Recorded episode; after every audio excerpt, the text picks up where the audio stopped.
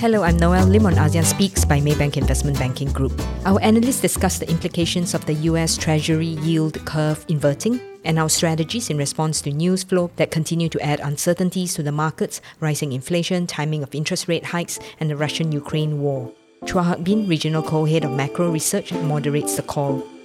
Hey, hi, good morning. Quick recap last week. The MSCI Global Index rose about 0.4%. Um, in the US, S&P and Dow was largely flat, while the tech-heavy Nasdaq rose 0.7% a week. The Europe's uh, Stoxx index rose 1.1% on hopes of a Ukraine-Russia uh, deal. Uh, in Asia, MSCI Asia Pacific X Japan rose 1.7% a week. That's driven largely by a 3% recovery in the Hang Seng Index. I think there are hopes that um, China is going to allow the US auditors um, full access to um, yeah, the books of the dual listed Chinese firms. Japan's Nikkei was one of the worst performing, however, falling 1.7%, coupled with a weaker yen. The strong US jobs and non-farm payroll growth of 451,000 jobs suggests that the Fed will likely hike a more aggressive 50 basis point at the next meeting in early May. The unemployment rate fell to 3.6% in March. That's the lowest since the pandemic. A sell-off in the shorter dated US government debt gathered pace after the jobs data, extending the losses that culminated in the worst quarter for the treasuries on record. The major talking point last week is the inversion of the yield curve for the two tens and whether this is signaling an impending US recession. The two-year rose uh, sharply by 19 bips to 2.4%, 2.46% now higher than the 10-year, which fell 9 bips to 2.38. Uh, we'll have uh, Winston joining later to talk about it, what the inverted yield curve means. All prices fell sharply last week with Brent crude falling 13.5% to 104. The US is releasing 180 million barrels of crude from its strategic petroleum reserve, by far the largest ever release. The six-month drawdown will, however, leave the world's biggest emergency stockpile at its lowest level since 1984.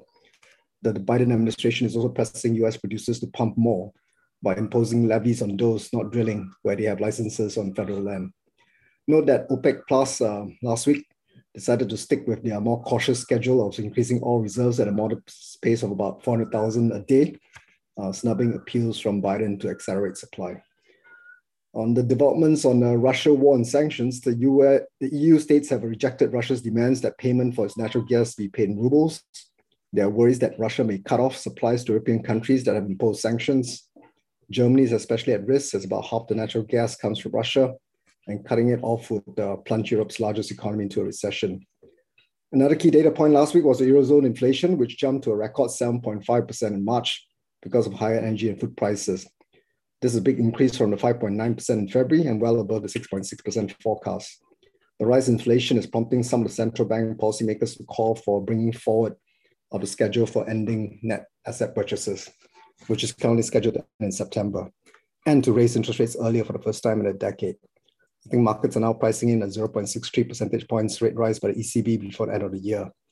Uh, just a quick update on some of the global PMI numbers that came out last week. Uh, Euro PMI 56.5, uh, still in expansion territory, but that's the 14 month low. Um, the PMIs for Taiwan, Thailand, South Korea, Vietnam all slowed. Uh, Malaysia is actually below 50. And of course, China manufacturing PMI fell into contraction territory for 8.1, uh, suggesting the impact of the you know lockdowns are pretty severe. Uh, this week, I think the eyes will be focused on whether Russia will default on the 2 billion debt payment actually due today. Uh, Australia Central Bank uh, meeting on Tuesday. Uh, we'll be looking out for the US factory orders, US ISM non-manufacturing data, and I think markets will be focusing on the US FOMC minutes on, on Thursday for clues on what the Fed might do next. Uh, watch out as well for the China Caixin Services PMI that's due on um, Tuesday after, you know, the, after the official PMI showed a contraction for both manufacturing and services. Note that the China Caixin uh, PMI also fell to 48.1. Uh, today, we have Suhaimi on Bank Economic and Monetary Review, Desmond on Bank Financial Stability Review, Winston on the inverted yield curve and um, his latest views on the bond market after the historical sell-off, Anand on the latest ASEAN equity strategy, Saktiandi on revisions to his FX forecast in light of the rising risk premium from the Ukraine war, Jue and Rami on Indonesia's macro and banks, and Brian and Hui on Vietnam's first quarter GDP and market strategy. So let's kick off first with uh, Suhaimi. I think Bank Negara released the economic monetary policy uh, review. What are the main highlights and big changes in their forecast? Hi, morning, Hak Bin. Morning, everyone. Um, Bank Negara's Economic and Monetary Review provides an update to official micro forecast after the earlier budget 2022 projections made in late October uh, last year. So overall, for this year, Bank Negara uh, still expect a faster real GDP growth of 5.3% to 6.3% range uh, compared with last year's actual growth of 3.1%. But this is a slight downward revision from a previous official real GDP growth forecast of 5.5 to 6.5%. The marginal downgrade in growth forecast for this year reflects some downside from Russia-Ukraine war on global economic growth, which BNM now sees expanding by a range of 3.8 to 4.3%, uh, lower than the previous 4.9% uh, forecast for global economic growth. But limiting the downside revision in the headline growth include this uh, favorable effect on services activities and consumer spending from economic opening that has been in progress since fourth quarter last year and include the full opening of international borders last Friday. And uh, there is also the targeted policy support uh, to boost consumer spending, like the fourth round of um, EPF uh, withdrawals. So because of this, for example, BNM sees private consumption growth of 9% this year, uh, upward revision from previous 7.3% growth. Uh, certainly a big bump up from uh, last year's growth of just 1.9%. Uh, and um, BNM also expect high commodity prices this year. Uh, they are looking at crude oil price to average 100 to 120 dollar per barrel versus the previous official forecast of 67 dollar per barrel. Uh, on CPO prices, they are looking at a hefty 6,200 to 6,600 ringgit per ton compared with the previous uh, expectation of just 3,400 ringgit uh, per ton. So this translates into sizable upward revisions in gross export forecast to almost 11% from a previous forecast of just 1.6% and also a bigger current account surplus of between 4.2% uh, and 4.7% of GDP this year, uh, as opposed to the previous forecast of uh, 3.4% of GDP current account surplus. One last thing to highlight is on inflation. Uh, BNM expect this year's inflation rate to be between 2.2% and 3.2% uh, compared with the previous forecast of 2.1%. Uh, core inflation uh, is expected uh, to be higher as well at between 2 to 3% compared with last year's uh, rate of just 0.7%, signaling broadening inflationary pressure in the economy. Uh, still, to note, the key assumption to the inflation forecast here is the existing fuel price subsidies remain in place uh, throughout this year. So, so any change to our Bank Negara policy rate projections? Um, I think Bank Negara stated that monetary policy for this year, I think at least uh, first and foremost, is about continue supporting a sustainable economic recovery.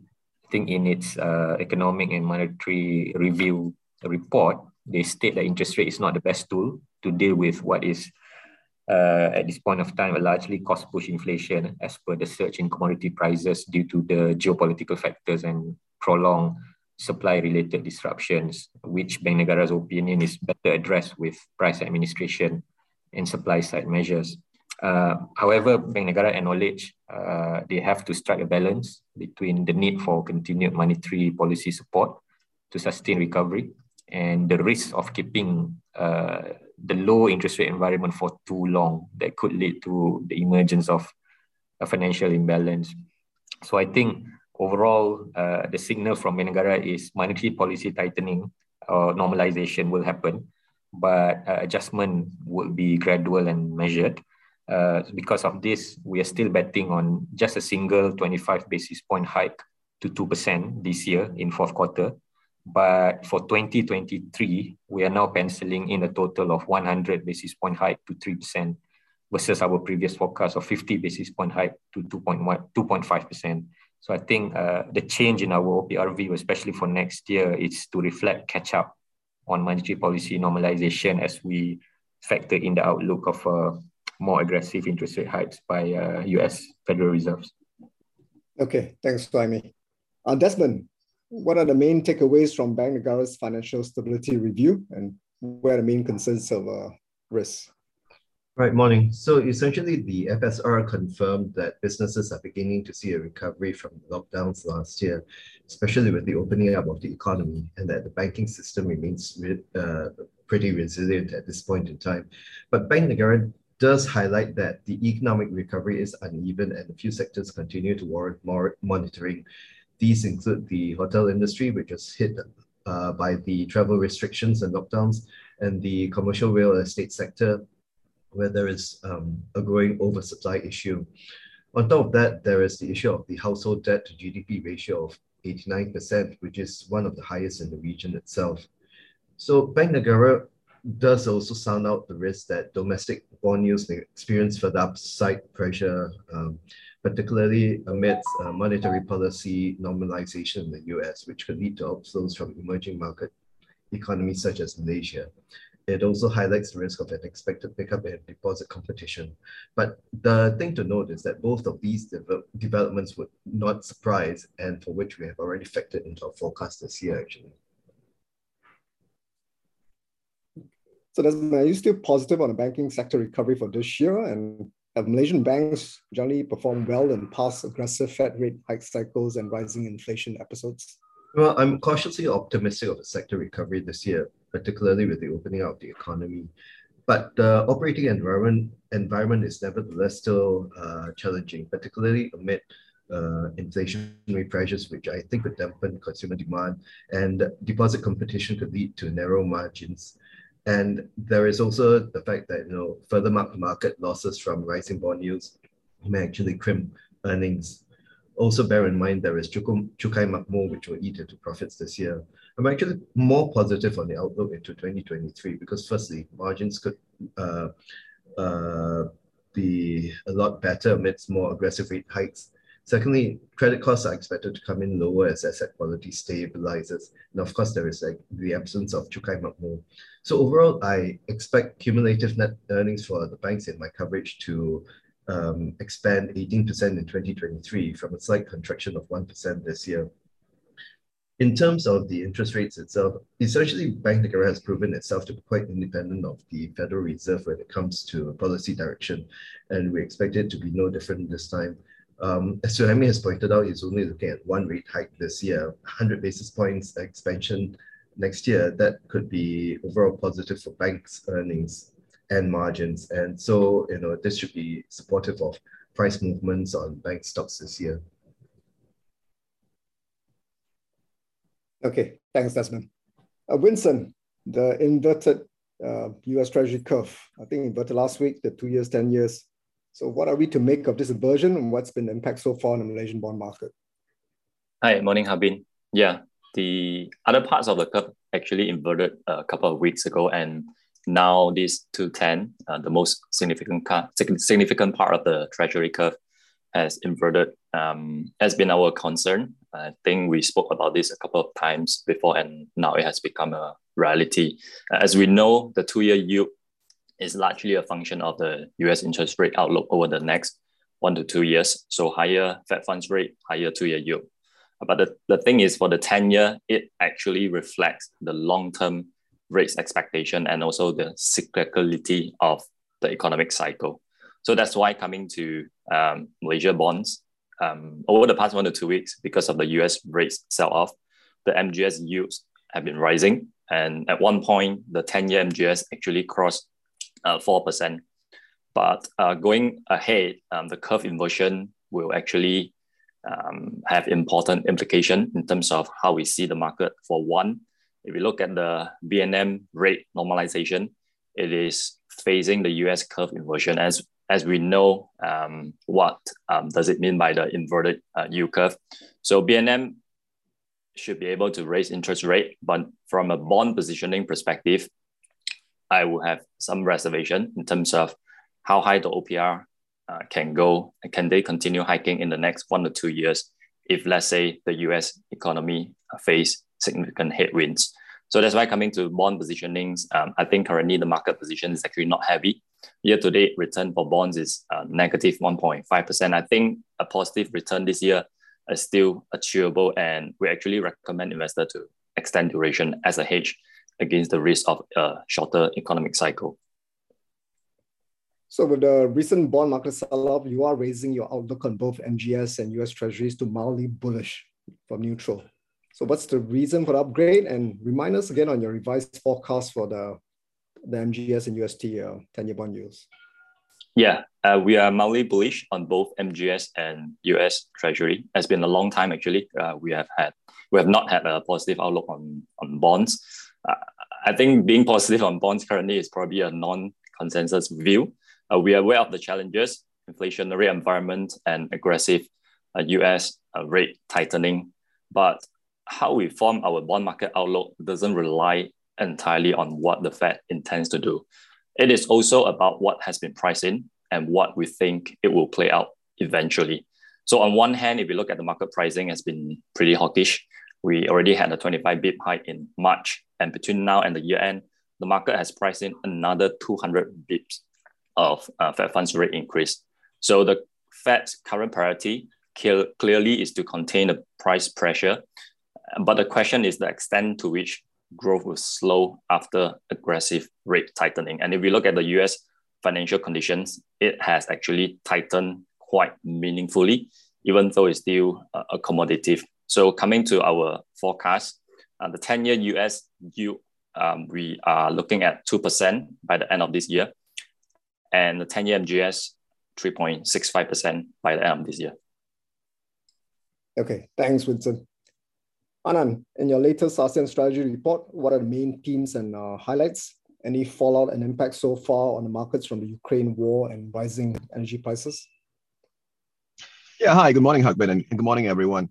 Uh, actually, the markets were uh, having a bit more of a positive bias over the last two weeks uh, as compared to early March when they were already treading water uh, on growth concerns and inflation concerns. I mean, over the last two weeks, we've seen continued inflows of foreign inflows into the region.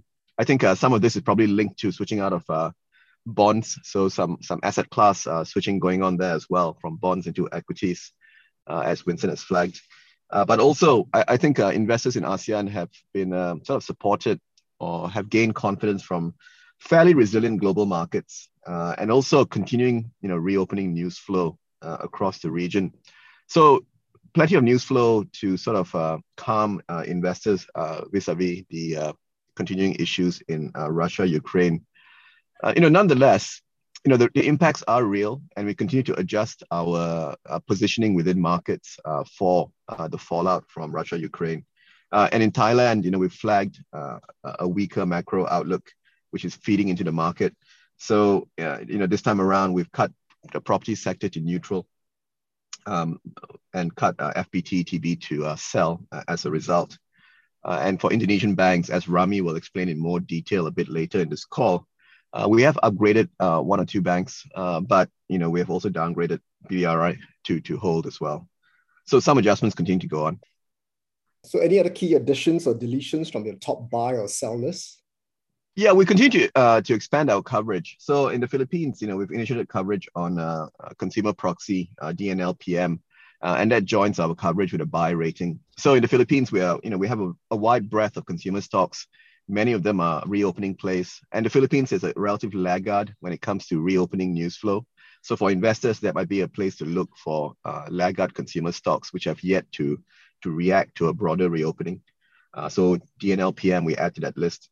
Uh, and in Singapore, uh, you know, we've uh, continued to expand our sort of fintech uh, exposure by initiating coverage on Grab US or grab a US, uh, yeah, uh, with a buy rating as well.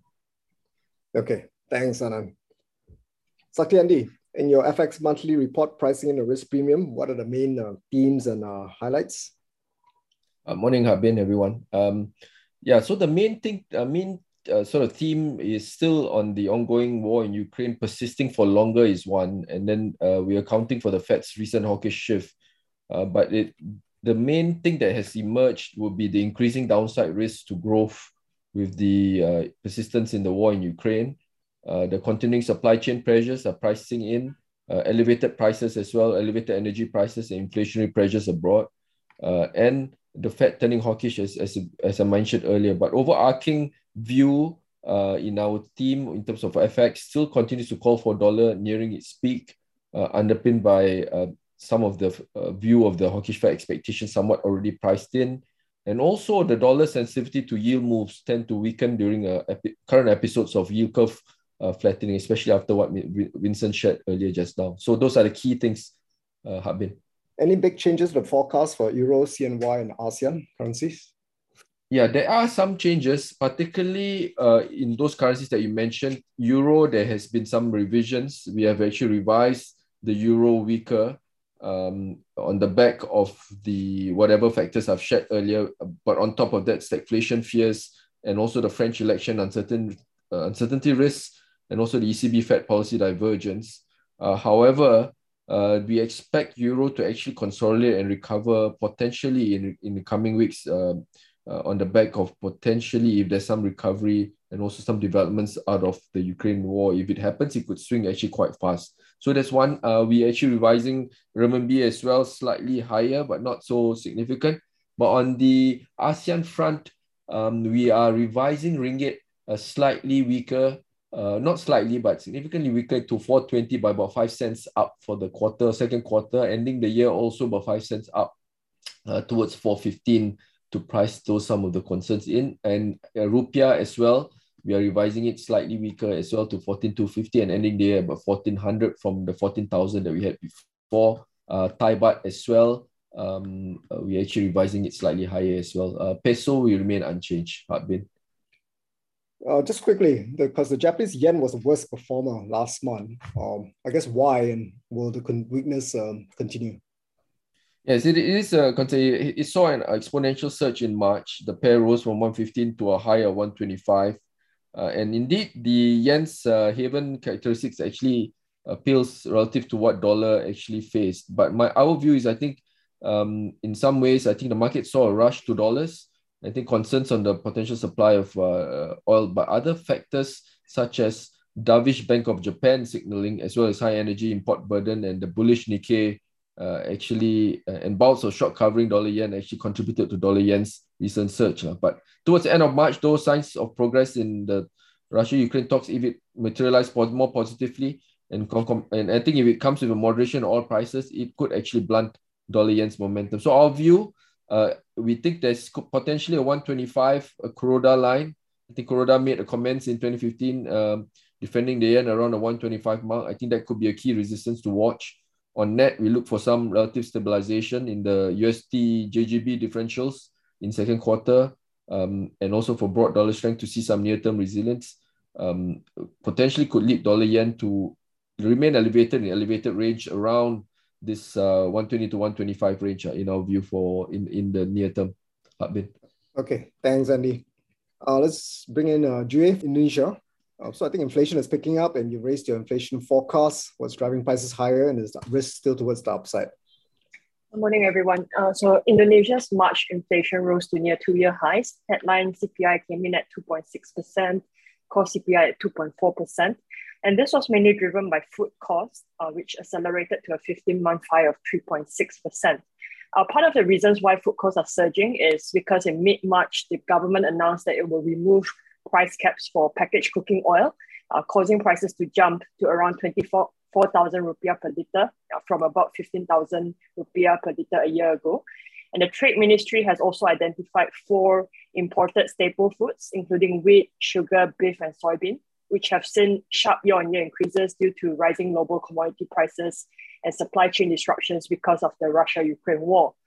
Uh, last week, state-owned Pertamina finally raised the price of its unsubsidized high-grade fuel known as Pertamax, which accounts for 13% of total gasoline consumption. Uh, the hike was substantial at 38% to uh, 12,500 rupiah uh, per liter from the previous 9,000 rupiah per liter. Uh, but prices have been left unchanged for the most widely used fuels, which are Pertalite and Premium.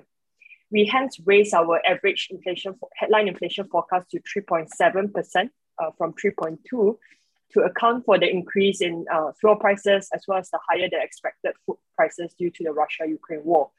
We expect food prices to pick up in the coming months, given that uh, the Ramadan and Idul Fitri holidays will see stronger demand after uh, two years of tight pandemic restrictions. And also note that the VAT was also hiked to 11% from 10% starting 1st of April. So, Julie, what's your call on how Bank Indonesia will respond?